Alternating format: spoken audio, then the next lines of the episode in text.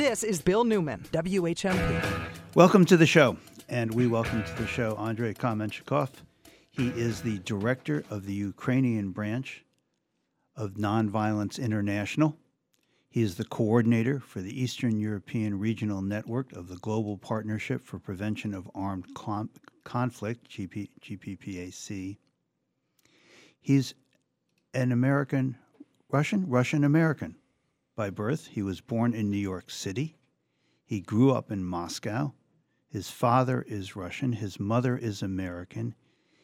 He lives in Kiev, Ukraine. He is here in the United States for four weeks for some family visits and to raise some money for his organization and to help us understand what is happening in Ukraine. Andre, thank you so much for coming in. I know you were Westfield State yesterday or today uh, giving a talk. Appreciate your being in Western Massachusetts. We are so very lucky to have you. Tell us, if you would, please. You live in Kiev. Yes, I do. How long have you lived there? Uh, seven years. And what's it like living in this war, in the midst of this war now? You're going, you've been in Kiev, and you're after this, you're returning Kiev Yeah, to yeah, Kiev, yeah. yes? Yes. What's it like living in this war? Well, Ukraine is a big country. I think it's larger than Texas. And in a war, it is really crucial where exactly you live. I live in a suburb of Kiev, and I've been fortunate to live in a suburb of uh, on the southwest of the city, an area that was not directly affected by the fighting. So other suburbs, just you know, maybe 20 miles, uh, like north or northwest from where I live, have been devastated. But my place, luckily, there's no military targets there, and so it actually has not been directly affected. Are there general threats? Yes, you know, missiles and things like that, but it's not something that you know. You don't feel, let's say, uh, immediate threat living in my area. Are there daily air sirens or, or, or uh, take cover? Um, uh, governments from the wa- governmental warnings? I, I'd like to know more about yeah, that. Yeah, they're daily air air sirens, and I don't know for better or for worse. To be honest, most people don't pay any attention to them. Uh, the way it works is, you know, uh, modern missiles. It's it's hard to predict where they will hit. So when you know a missile is launched somewhere. Uh, sirens can go on, uh, go, off in, in half of the country, but uh, the chances that it will actually hit the place where you're located are slim. So most people simply ignore them. Uh, I believe that maybe in the last few weeks, when Kiev was targeted a number of times, Kiev wasn't directly targeted for about four months. Just before I left, I was walking through the streets and I was commenting that, you know, it almost is like peaceful times in the city. Just a few days after I left, that was like three weeks ago, Kiev again became became the target of, of uh, intense attacks. And of course, the situation has changed, I presume, but I wasn't in the country already. Are you scared day to day? Um, the first weeks of the war were pretty scary because, first of all, you didn't know this wave of Russian advance where it will get. Will it get to your place or not? Where it will stop? You could hear the uh, artillery barrage in the distance, you know, for for more than a month, and then you people adapt. You know, it's, it's human psychology. You get used to it. You listen to artillery like it's a uh, distant thunderstorm. And uh, basically, if you're rational, if you can uh, more or less uh, realistically uh, assess the risk, you realize that the risk for your particular location is minimal, and uh, so you you just stop uh, worrying about that that much. But of course, it's it's not the most comfortable feeling when you do see when you do hear, you know, distance uh, in a distance ex- explosions going off in the distance. How widespread is the devastation? We see these images of Russian of the of the remnants of buildings and Yes. communities and hospitals that have been hit and schools that have been hit by uh, artillery or missiles, and it looks devastating. Is Yeah, is yes. it? uh, devastation is uh, there's serious devastation. Again, a lot depends on the particular you know time and place. You might be lucky, you might not be lucky. I I, I, I tell this story, you know, about four years ago. I decided I, I, first when I moved to Kiev, I lived for about three years in a uh, rented apartment, and then I decided it's time to purchase something permanent, and I was. Uh, uh, exploring a few possibilities where to purchase apartment, and one of the possibilities that I was thinking about was another suburb that is quite widely known now. It's the city of Irpin, and it happened to be it's it's a small city not far from uh, the capital, and it happened to be exactly the place that was uh, really seriously devastated and was where the front lines uh, went right across those, that city for about uh, a month and a half. So, uh, luckily, I, I, made a different. Uh, I, I, chose a different option, and I live in a in a very quiet area that's just about 20 miles to the southwest of that.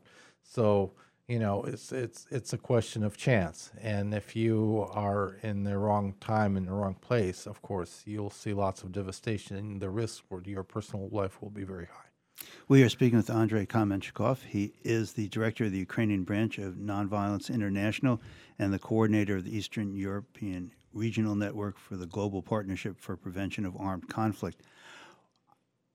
What is the sense of whether Ukraine will be able to live and Ukrainians will be able to successfully live through this coming winter, which an issue we've been hearing so much about with uh, not enough heating, not enough uh, gas or oil to heat um, uh, the economy in shambles, um, people, men uh, having been conscripted. What, what's what does the immediate future hold for Ukraine? Uh, it's going to be a difficult winter uh, for people who have been displaced or who uh, were unfortunate to live in those areas that really were uh, badly hit. Unlike my place, I, I was the, one of the lucky ones. Um, it's going to be very difficult. Uh, the Ukrainian, for example, while the Ukrainian armed forces were able to liberate significant parts of Ukrainian territory that was previously occupied by Russian forces, the Ukrainian government is asking people not to return to these places yet because the infrastructure there has been devastated and to wait till the spring, you know, so they don't have to deal with the cold weather and other uh, serious issues of that sort. Uh, but I have no doubts that uh, the Ukrainian people will, will manage these this winter, that they will uh, find ways to uh, survive and, and and I think that uh, it's uh, it's going to be a challenge, but it's not going to be something that will uh, devastate the country or something that will affect a Ukrainian resolve to win this war. I'd like to know this. You're the director of an organ, the Ukrainian branch of an organization called Nonviolence International, and you're uh, coordinator of the Eastern European Regional Network for the Global Partnership for Prevention of Armed Conflict. That does not sound like someone who is uh, necessarily uh, unknown to Russian authorities. You are uh, Russian American, American Russian. You hold both passports, by the way. Yes. And yes. but uh, I, since I moved in Ukraine, I've been really, you know, I I find it hard to think of myself as a Russian when uh, you, the country is bombing you. You know, it kind of changes your mentality. So Are you in danger personally? I mean, are you a target? No, I wouldn't. I don't think I'm personally a target. I'm not, uh, you know, a f- world famous person to be personally targeted. So, um, and uh, I don't think that, you know, I am sure the Russian military has enough other concerns than my, my, myself. What do the organizations you're associated with do? Well, in this particular situation, we have been working on ways that we believe can help uh, bring this war to end faster and uh, through the use of nonviolent means. we're realists. This is a war that will be, to a great degree, decided on the front lines, on the battlefields. But uh, such aspects as nonviolent resistance, uh, as uh, getting the getting true information about the war to the attention of people in Russia. These things can have a significant effect, and they can help, if done properly, they can help this war end faster, and they can help, in a final count, to decrease the the total cost of the war, both in human lives and in devastation. So we're trying to contribute to ending this war through the use of nonviolent means. What's the? What are the odds that this war is going to end? That the armed conflict, the killing, the dying, the missile strikes, the barrage by artillery, uh, the uh, what seem to be the atrocities committed um, by Russians against civilians. What are the odds that any or all of that's actually going to end anytime soon? Well, all wars end, and this war will end. Uh, when will it end? We don't know.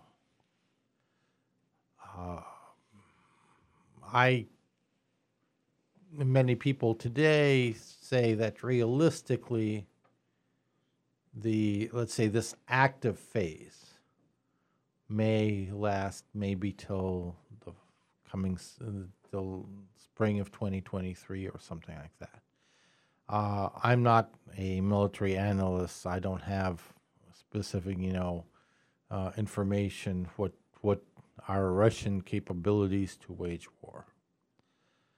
But I understand that one of the key factors that the, mm, this war in its future depends on is how uh, whether the Russian population uh, is able to see through the lies that it constantly hears from its media sources that are trying to explain that this war is necessary, that this is a war of defense to defend Russia against, you know, or the Western nation that want to undermine or destroy the country, which is, of course, a complete lie. But the problem is, you know, how many people will believe that? It's uh, so if we can help people look uh, see through this misinformation that they're getting, then I believe that the already dwindling support for this war it will diminish to a level that the Russian government will not have the capabilities to continue to wage war in Ukraine. We are speaking with Andrei Kamenchikov. He is the director of the Ukrainian branch of Nonviolence International. We're going to continue this conversation on the other side of this break. I want to know if Ukrainians really back the war. Are They're going to fight to the death for their country, or is that an illusion that is being perpetrated by American media? We'll find out right after this.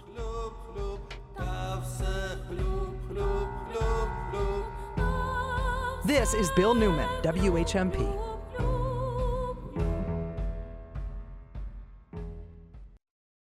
When it's happening here in the Valley, we're talking about it. We have a very unique and lethal combination of emboldened white supremacy in this country and unfettered access to guns. We need to keep talking about the intersection of white supremacy and guns. Guns are used in order to, you know, elicit fear and power and control uh, by white supremacists. And it's not an issue that's going away easily. 1015, 1400, and 1240. We are the Valley. We are WHMP.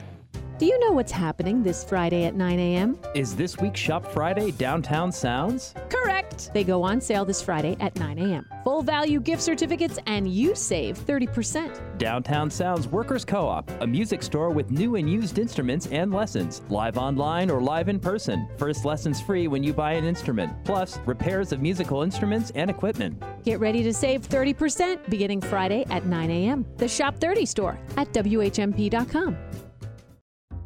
But what are we drinking in the wine bunker today?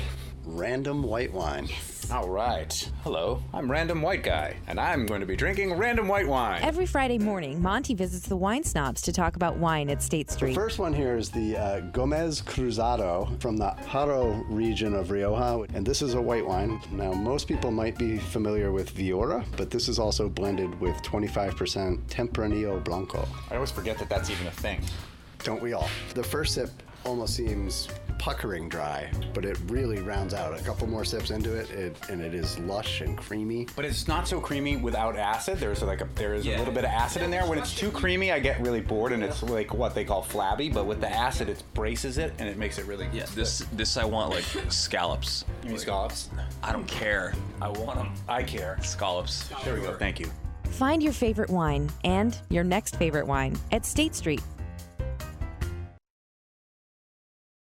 You want the very best opportunities for your child. Given the amount of time children spend in school each day, you want your child to be inspired, to be engaged, to love going to school. At Bement, each student experiences this every day. The Bement School in Deerfield is a close knit community of students from around the valley and across the globe. Kindergarten through ninth grade, learning from each other in the classroom, rooting for each other on the athletic field, and celebrating each other on the stage. We are local, we are global, and our differences make us stronger. We interact face to face, share meals together every day, and open doors for one another. The true essence of your child's time at Bement is preparing for a life of integrity, of significance, of joy. Financial aid and transportation are available to help make a Bement school education possible. I'm Kim Laughlin, Director of Admission. Please contact me or visit our website. Bement will be the best investment you make in your child's future.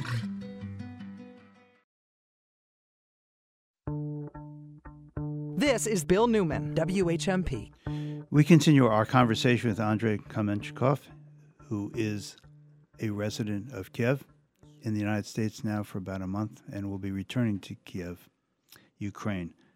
I would like to ask the question well, this was a topic that Monty and I and Andre were discussing during the break, which is there was this massive buildup of Russian forces. We had some people in the United States and elsewhere saying, oh, Russia will never attack Ukraine. Was it a surprise to you that, in fact, Russian troops crossed the border and began this military, what Putin calls a special military operation? Yes. Uh, two or three days before the uh, uh, war began, let's put it properly, the full scale war began because the war in Ukraine actually began in 2014, eight years ago. With the seizure, the annexation of Crimea? Y- y- well, the, the actual fighting began in the Donbas area in eastern Ukraine. And parts of eastern Ukraine were held by these separatist uh, groups that were basically just puppets of uh, Russian puppets, you know, and were under de facto Russian control. Um, the uh, about three days before the war began, I was also interviewed by, uh, I think it was some Japanese correspondent, and uh, I said that uh, in in my mind, the odds are the following: fifty percent that there will be some military action, but it will be uh, escalation of the already ongoing conflict in eastern Ukraine and that these, you know, Russian-backed separatist groups would try to uh, advance and maybe take additional territory, maybe you know, build a, take a, create a land bridge to Crimea that's been annexed by Russia in 2014, something like that. Uh, Thirty percent would be that uh, this whole story was just some kind of uh, you know that nothing, nothing basically would happen that this was a bluff to get the west into and, and get, get ukraine you know to soften their position in negotiations. And as i recall there was a plan for president putin and president biden to meet you know in the end of the week i think of 20 20 something 7th or 8th of february just a few days later than when the war actually began. and um, and 20%, I said, were the chances that Putin would really attack on all fronts with a full scale invasion. So I didn't exclude it, but I fi- found it not very likely. I, I, thought it was not very likely for one simple reason. I've been, uh, sp- I spent 30 years as a basically a, a peace activist in different conflict zones of the former USSR. And I knew, based on my experience, that an, invasion of that sort will inevitably lead to a total disaster for Russia if Russia undertakes such a step. And I uh, thought that Putin, who did have memories, for example, of wars in the Caucasus, where Russia, like in Chechnya, where uh, there was a war when he only came to power, and he had he knew something. You know, he had that experience. I thought that he should understand the disastrous consequence for himself and for Russia as a whole of such an endeavor. But as I say, you can never underestimate the stupidity of political leaders.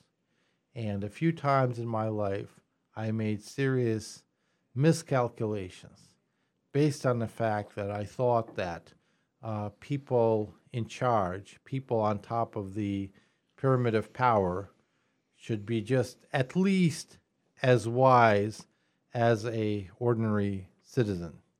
But that's not always the case. Well, I would appreciate your perspective on the leaders of the countries that are involved, uh, Zelensky and Biden and Putin, and how they are interacting, and what you can tell us from a Ukrainian point of view. You live in Ukraine. You've lived there for seven years in Kiev now. What, what is the, I don't know if you can generalize, but if you can, what's the view of those three really important international figures? Well, Putin for Ukraine is the enemy. That's, I think, quite obvious.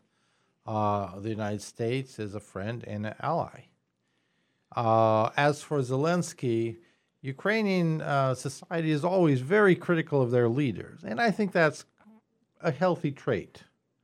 That is what, uh, to a great extent, helped them avoid, you know, avoid slipping into this authoritarians that can eventually uh, turn in a you know open dictatorship as it happened in Russia and in quite a few other post-Soviet states.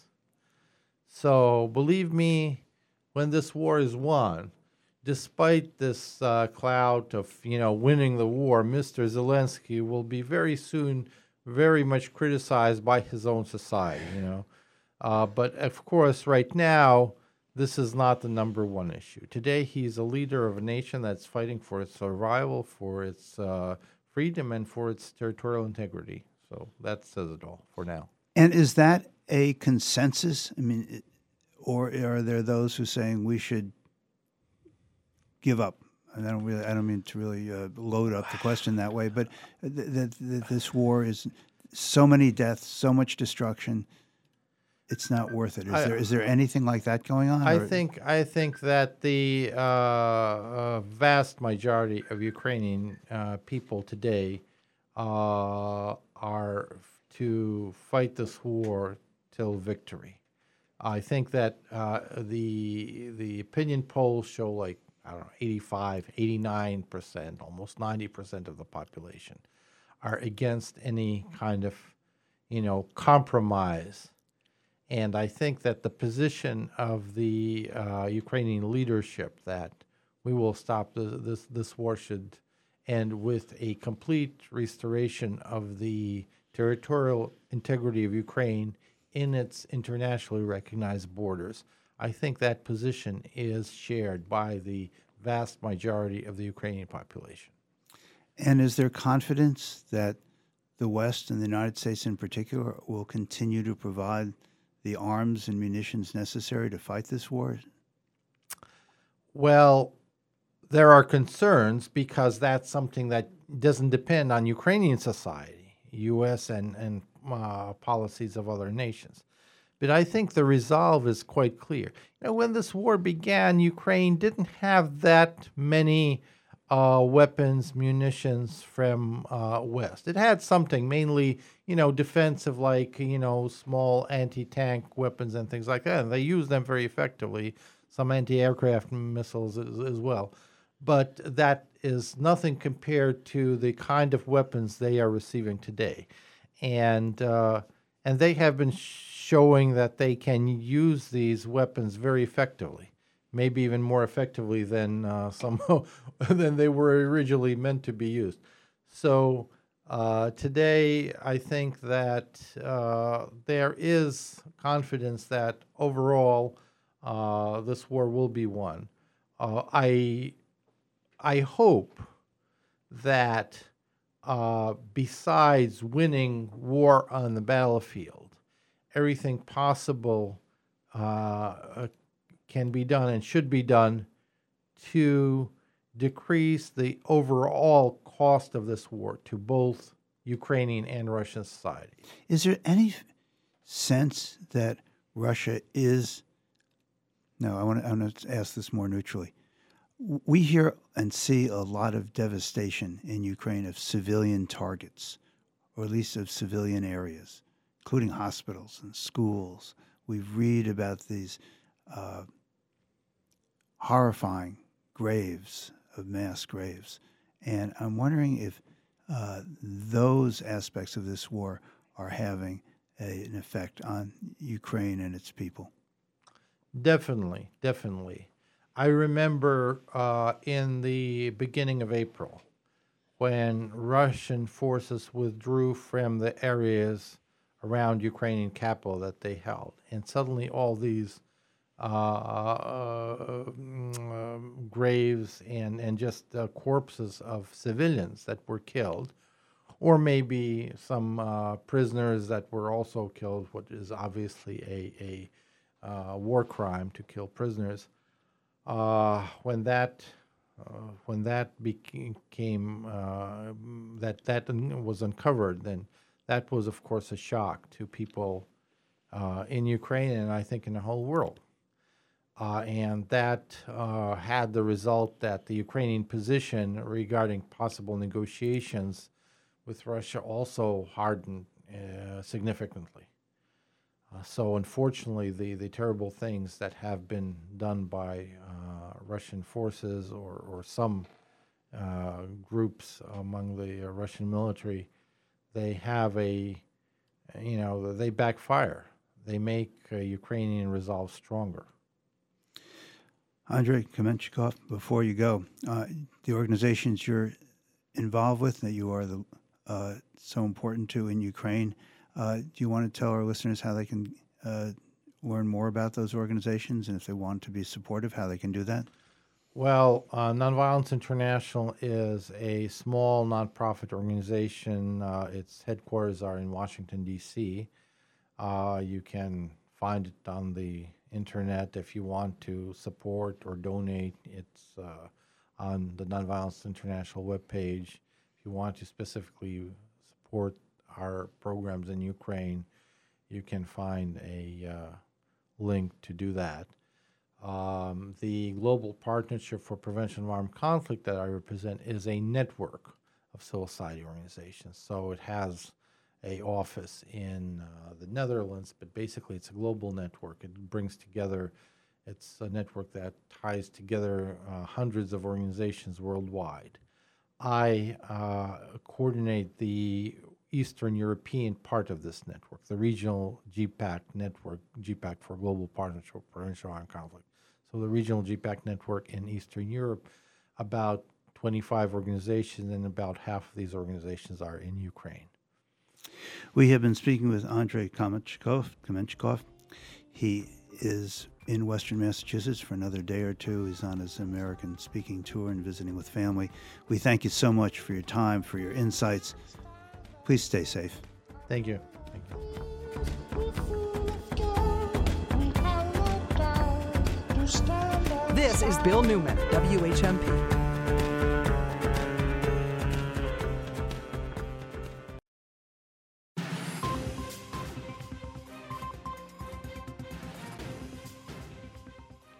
Now, the latest from WHMP. I'm Monty Belmonte in for Jess Tyler. During National Prescription Drug Take Back Day on Saturday, police departments in Hampshire and Franklin County collected a combined total of nearly one ton of drugs. The official weigh in was 1,935 pounds, which is 300 pounds more than was collected in the spring. Of the participating communities, South Hadley had the largest volume of drugs deposited with 379 pounds, according to the Daily Hampshire Gazette. Police from South Hadley attributed the high volume to their numerous drug deposit boxes throughout the community, which are always available to the public, including in the police station lobby. The Franklin County Community Development Corporation has received a $495,000 grant from the U.S. Department of Agriculture this year's grant will fund a food business incubator program to provide businesses with resources they need in order to make positive impacts on the local food system. John Waite, the executive director of the FCCDC, said, We're grateful the USDA Rural Development recognized that our program not only supports farmers and food entrepreneurs, but also strengthens the local food system. The town of Rowe will be holding a special town meeting Thursday at Rowe Elementary School Gymnasium at 6 p.m. On the warrant for the meeting is a vote on authorizing the town to negotiate and enter into payment in lieu of taxes for a five year term with Bear Swamp Power Company and Great River Hydro, who've appealed the valuation of their facilities. With the valley's most accurate and dependable weather, 22 News Storm Team meteorologist Nick Oresco.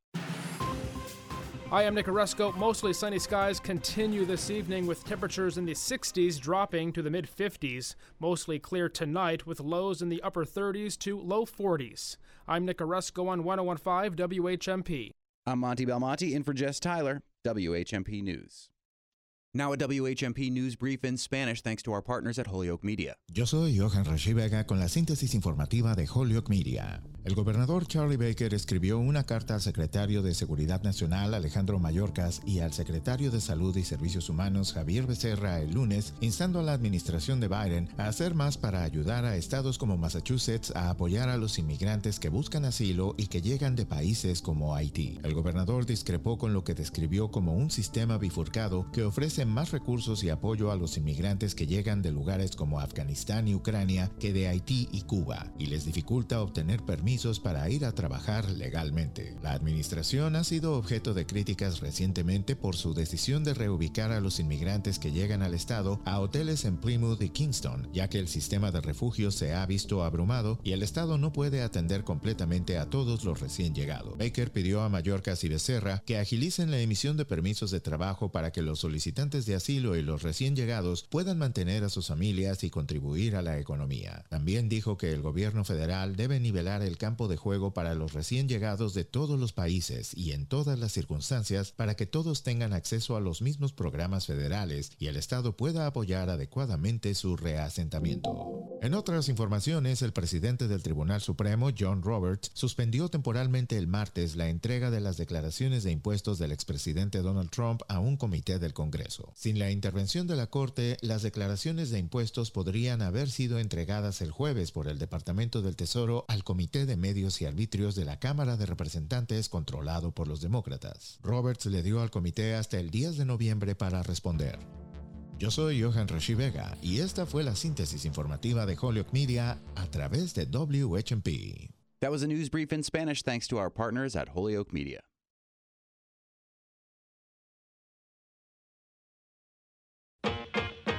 This is Bill Newman, WHMP. We welcome back to our show Kathleen Anderson, who is a reparations activist, former president of the Amherst branch of the NAACP, and a member of national organizations that are fighting for reparations. We also have with us today Alan Davis, an educator, a racial justice and reparations activist, and they are with us today because oh, we should also note that Alan is an educator and one of the leaders of Racial Justice Rising based in Franklin County and a member of Bridge for Unity on the board of the Karuna Center for Peace Building. They are with us today because there is an event we want you to know about, an important event. And let me start just because, Alan, you haven't been with us in a long time, and Kathleen Anderson has been with us a number of times. We are so pleased. Uh, she's been with us on our Black in the Valley segment.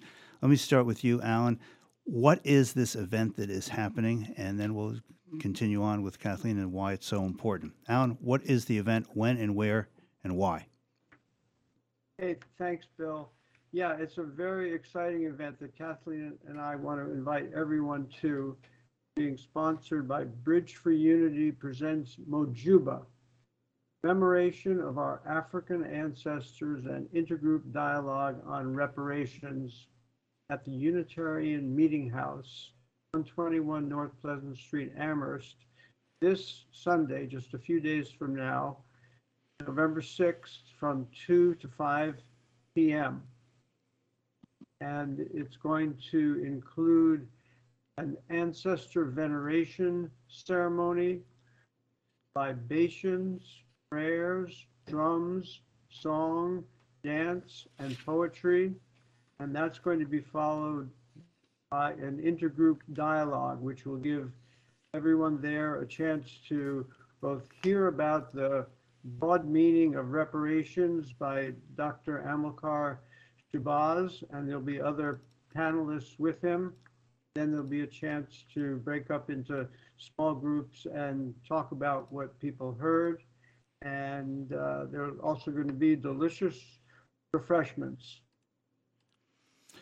Let me turn, if I might, to Kathleen Anderson, who has been involved in this fight for reparations and is uh, part of the uh, national groups uh, leading the fight for reparations. Tell us about how this event at the Unitarian uh, Society in Amherst fits into the big picture. Well, this is an opportunity for people to, uh, locally to get involved and to gain understanding around reparations and what that means and how that is significant to us, not only as a community in Amherst, but our um, national community. Tell us what's happening in Amherst. This was obviously a matter that was in the news very much, uh, and you were on our show and on our Black in the Valley segment uh, to discuss this. But what is happening with regard to reparations in in, in, in Amherst? So Amherst has the town council has granted a fund a multi-million, two million dollar fund to for reparations for the Black residents of Amherst.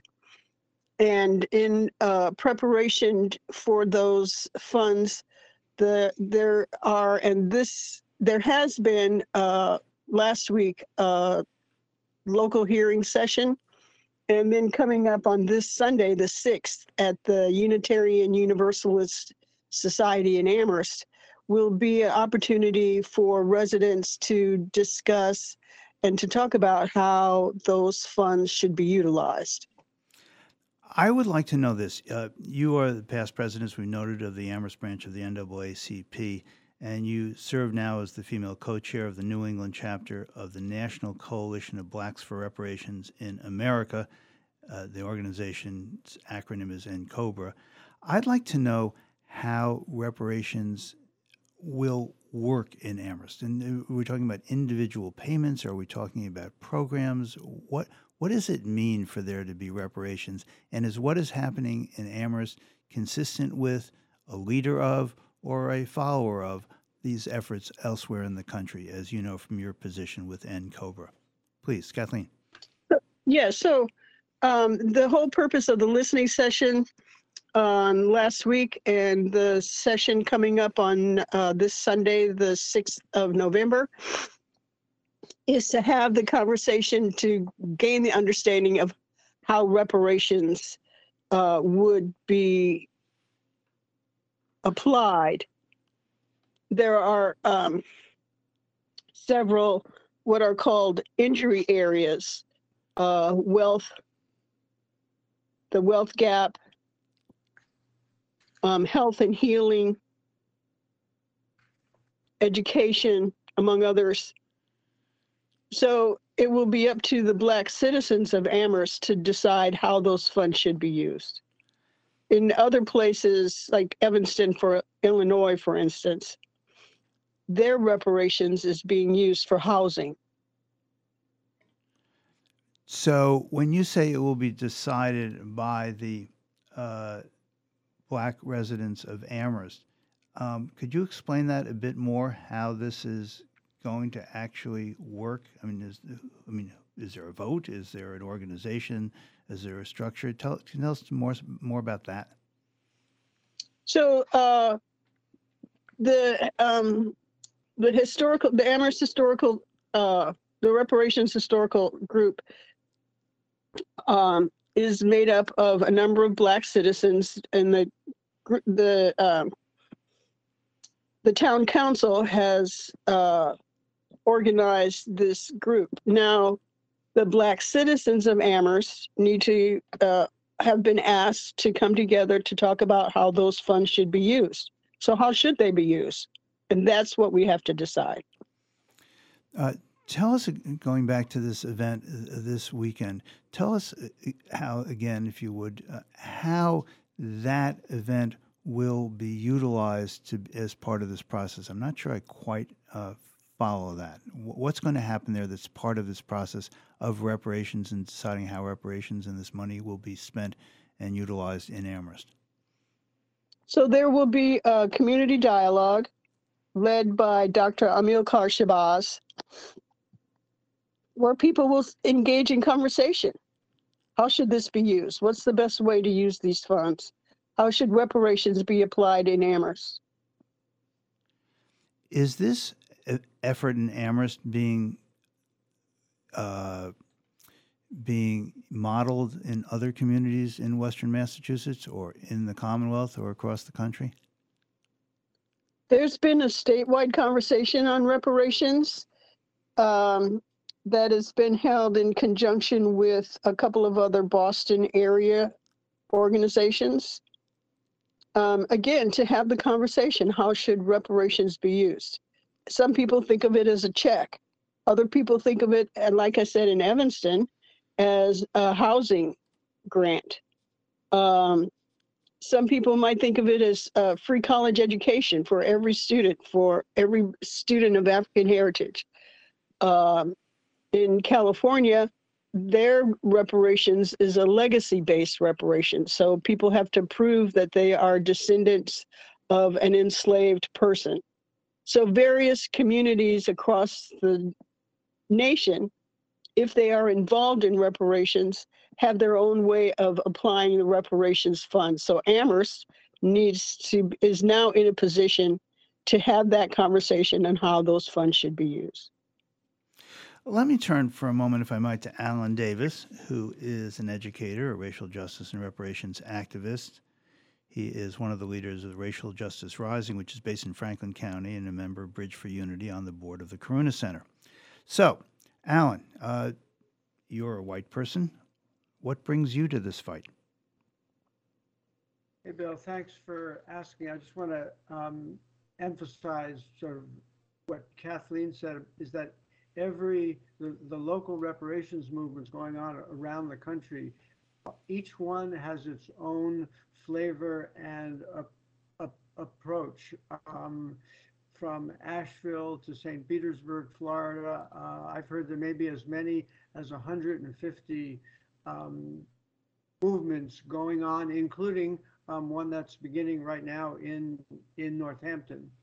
Um, so my interest began actually when I read Ta-Nehisi Coates's uh, incredibly revealing article, "The Case for Reparations" in Atlantic Magazine in 2014, in which he talked about the extraordinary wealth gap between the average white family and the average black family, which is about 10, 10 to 1.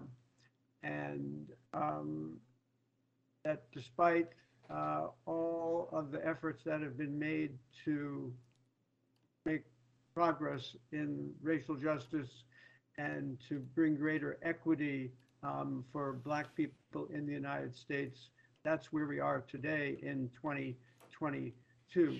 And as someone who has had a lot of white privilege and has benefited from it, I said, I really want to get involved in this and do whatever small, in whatever small way I can to make a difference, to create greater uh, equity. And, and the, the best response to that that I could figure out is reparations. Let me, we're going to take a break. I want to note for our listeners, if I can, again, the event occurs November 6th, 2 p.m. at the Unitarian Meeting House, 121 North Pleasant Street in Amherst, Mojuba, honoring our African ancestors.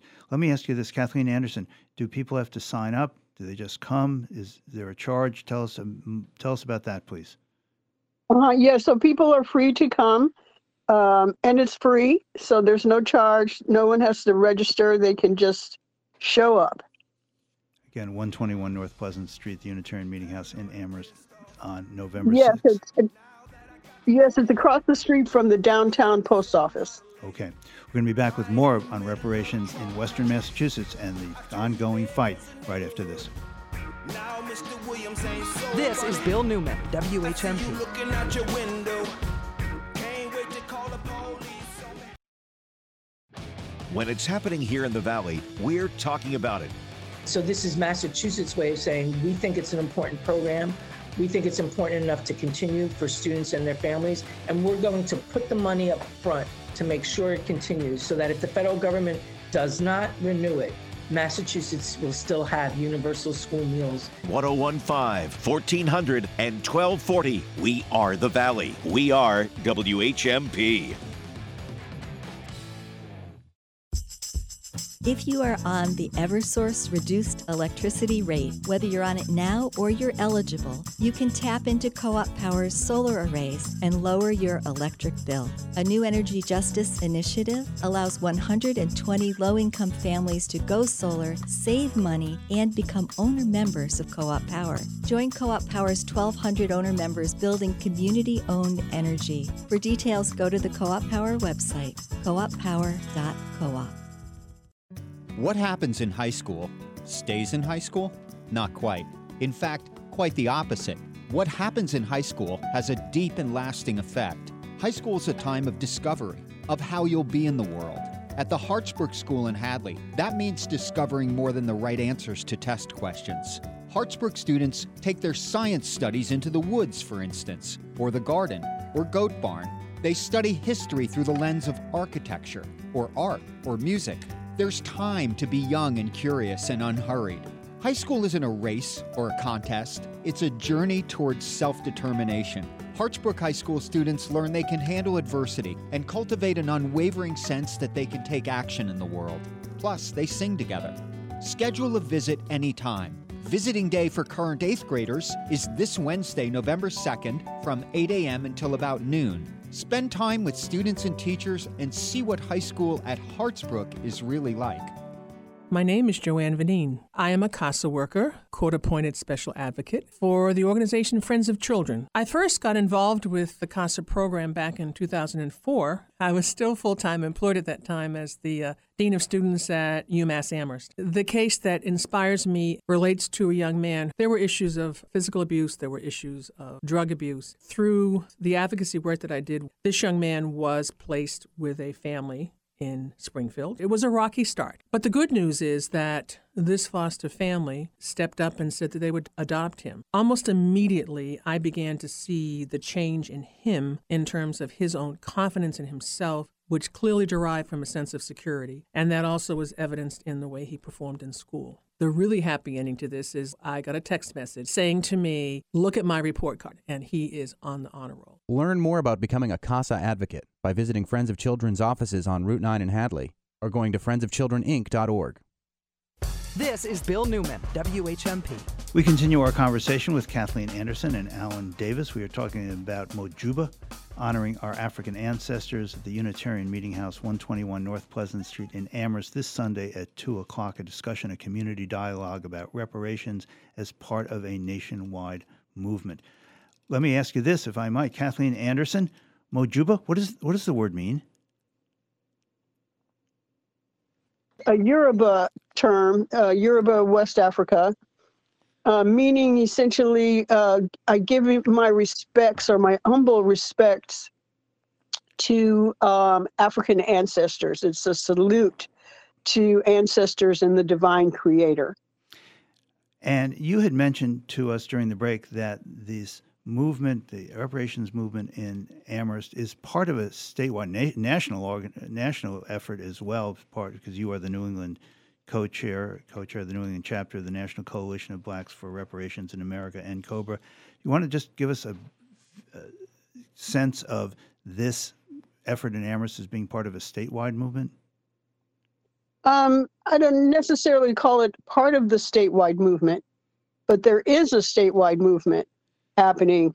Um, and it is uh, being led by a couple of different organizations King Boston, uh, Boston Reparations. And the um, plan has been to um, uh, encourage the uh, governor who has created a commission to study the status of African Americans, but to um, make sure and to ensure that a bill be passed uh, on uh, rep- granting reparations. Okay, and again for this uh, event on Sunday at the Unitarian Meeting House in Amherst, you don't have to sign up. You just have to go. It's, it sounds an amazing event, and really both a community building event, but also something that will be interesting and informative, and I think will bring activists together in a very meaningful way. Alan Davis, during the break, you want to share a quote or two with us before we go? We just have a minute left. Yeah, thank, thanks, Bill. Yes, um, two quotes that have motivated me, and I hope will motivate everybody to come uh, on Sunday at two two o'clock. Um, James Baldwin, uh, many years ago, said, "Not every issue that is faced can be changed, but nothing can be changed until it is faced." And I think that's a piece of what Sunday is all about. And then I will end with uh, a quote from Ta-Nehisi Coates. Reparations would mean a revolution of the American consciousness, a reconciling of our self-image as the great democratizer with the facts of our history. Again, the event is Mojuba, honoring our African ancestors at the Unitarian Meeting House, 121 North Pleasant Street in Amherst, Sunday at 2 o'clock. A really important part of this community dialogue and this community effort on reparations. We hope to see you all there. Thank you, Alan Davis, and thank you so much, Kathleen Anderson. We really appreciate your time, your efforts, and your insight. Thank you. Thank you for having us. The whole round world to hear. I wish I could share all the love that's in my heart. Want to support the kind of local talk you hear on The Bill Newman Show? Want to hear your business's message here on WHMP? Email us your message at WHMP.com. We'll help you craft a marketing message that'll reach listeners of your favorite WHMP show. And you'll be supporting the local news, Valley Talk, and progressive voices you hear right here on WHMP. Let us know about your message. Email us your message at WHMP.com and add your message to our mission. And hear your message right here on WHMP. Your message at WHMP.com. Sunday mornings on WHMP means Polka, Polka Carousel. Every Sunday morning from 8 till noon, TZ brings his award winning Polka Carousel to the airwaves of the Valley, playing the polka classics and the latest polka hits. There are polka hits? Brought to you by Czelusniak Funeral Home, Northampton's funeral home for over 110 years and four generations of unparalleled, thoughtful memorial care. It's Polka Carousel every Sunday morning Live from 8 till noon. news and talk WHMP. for Northampton and the Valley since 1950. WHMP Northampton. WHMQ Greenfield. Northampton Radio Group station.